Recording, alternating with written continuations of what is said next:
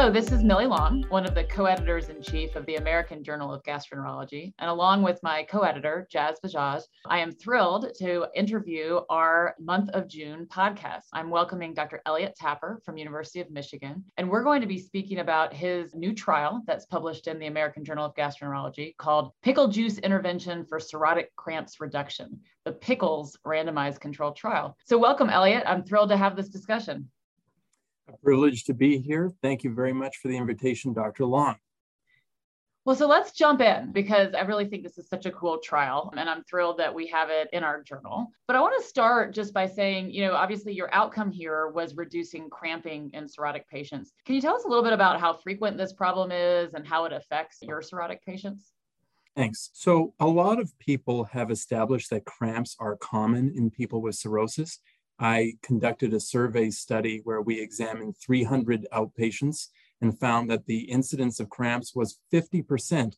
And this is for both people with compensated and decompensated cirrhosis.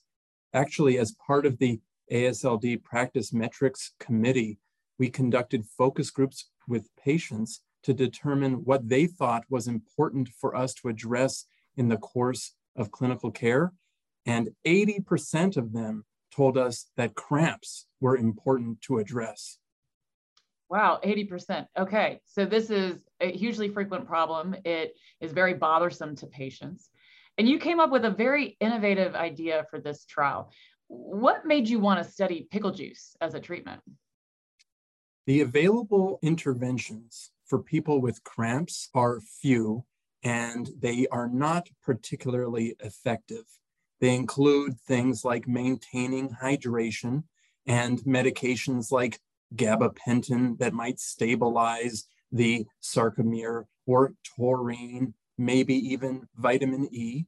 And I was on the Twitter talking about the woeful opportunities to treat cramps when I got an idea from a nephrologist who used pickle juice to treat muscle cramps for his patients on dialysis. And the more I looked into it, the more sold I was that this was a viable option for our patients. Hmm. Really cool. Great crowdsourcing of an intervention. You know, and you came up with this idea and started this trial kind of during the height of the COVID pandemic. And I was looking through kind of some of the methods of your trial, and it was quite innovative.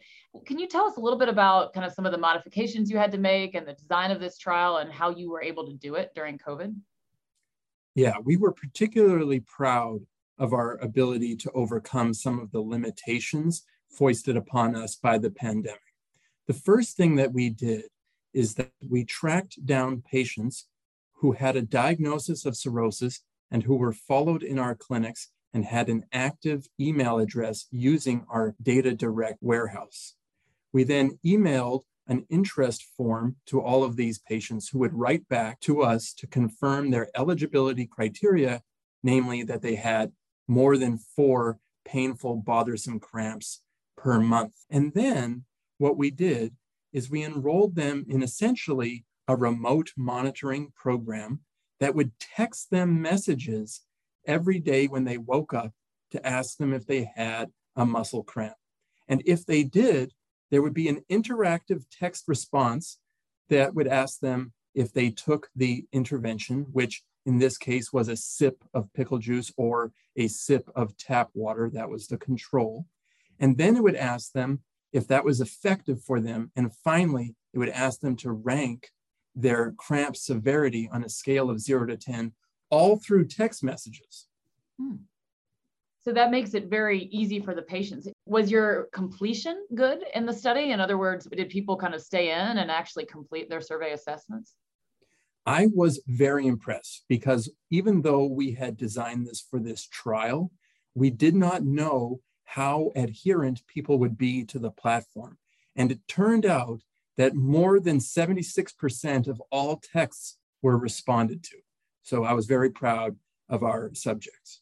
That's great. Uh, obviously, we want to make sure we have outcome data in all of these patients. Do you worry at all with the fact that it was a text-based platform? You know, obviously some cirrhotics with encephalopathy or, you know, other issues may not be able to use this. Was this kind of a, a very select population, or do you think that this is generalizable to cirrhotics more broadly? So that's a fair criticism. I would say the first limiting criteria is that we were reaching people through email, and that has to be acknowledged. But then we found that people were very likely to respond to these analog text messages. We were not asking people to log in to any fancy platform or video conferencing. And I believe that that was one of the unique strengths here. And we've learned since that patients with cirrhosis are happy to communicate to us via text message. It's probably the most effective way to conduct patient oriented research that I have seen. That's great. Uh, and obviously, a, an opportunity for the future to keep this moving forward with a great innovation for remote monitoring during COVID. Let me ask you this. So, this wonderful idea to use pickle juice, obviously, some background in virology as well. Were you concerned at all about side effects? You know, obviously, a salty pickle juice and fluid retention and cirrhotics. Did you see that? Were there complications of pickle juice in your groups? So, pickle juice has a lot of sodium in it. And it's a natural question as to whether or not this was a safe strategy. And I can assure you that I had to testify before our institutional review board to ensure that we had these safeguards in place to make sure that we were not volume overloading our population, many of whom were on diuretics or had ascites requiring paracentesis. And those safeguards were multifold. First is that we were only asking people to take one sip one tablespoon, which probably has about 25 milligrams of sodium in it. Number two, for people with CHF, heart failure, or active ascites requiring treatment, we asked them to limit their doses to one per day. And for those subjects, we actually asked them to go out and use low sodium pickle juice, which is a thing. And finally, we actually tracked people's weight and their paracentesis utilization. And we found that there was no significant difference between the group who was assigned to pickle juice and those who were assigned to tap water. Of course, it's a short term trial. We only evaluated outcomes over 28 days, so caution is required. But at the level of monitoring, checking weight once per month, I would feel confident that this is a safe strategy. Very cool. Great and reassuring data. Okay, so I've got to ask you tell us the main outcomes. What did pickle juice do for cramps in patients with cirrhosis? So we carefully chose our primary outcome, which was cramp severity, on the basis of the mechanism of action of pickle juice. So it's not the sodium, it's not the electrolytes or the hydration. It turns out it's the acetic acid.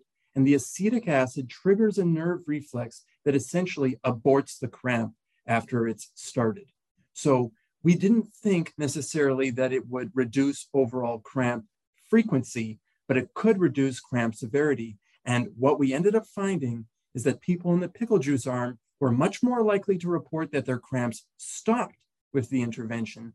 And they reported that there was a significant clinically meaningful reduction in cramp severity.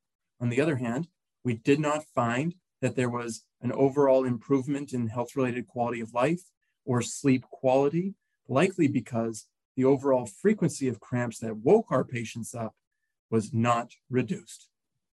Okay, so that's a really important summary. Obviously, this helps with the severity, it, it, aborts these cramps, but it doesn't actually prevent them from occurring. Obviously, that might need a different mechanism of action, right? Precise. I hope with this trial that we have at least one tool to help patients. And if cramp severity is the number one issue on their mind, this is probably a winning agent.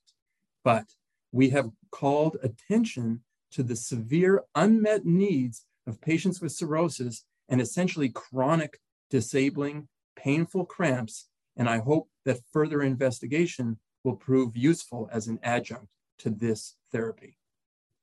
Absolutely. Well, I have one last question before we end the podcast, which is in your clinic, now that you know this, how are you using and advising your patients about cramping and pickle juice? Have you started recommending this to your patients and how do you go about advising them?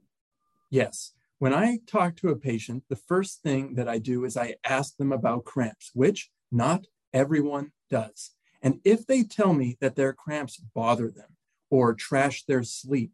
Then I begin a brief discussion about the potential interventions. And I am definitely using a brief trial of pickle juice to see if that is helpful for these patients before moving on to other agents which have their own potential for adverse effects. Well, that is great. A wonderful teaching pearl, and hopefully our listeners will be able to use this in their practice right away. So, with that, I'd like to conclude this podcast and big heartfelt thanks to Dr. Elliot Tapper for joining me today and discussing his new trial.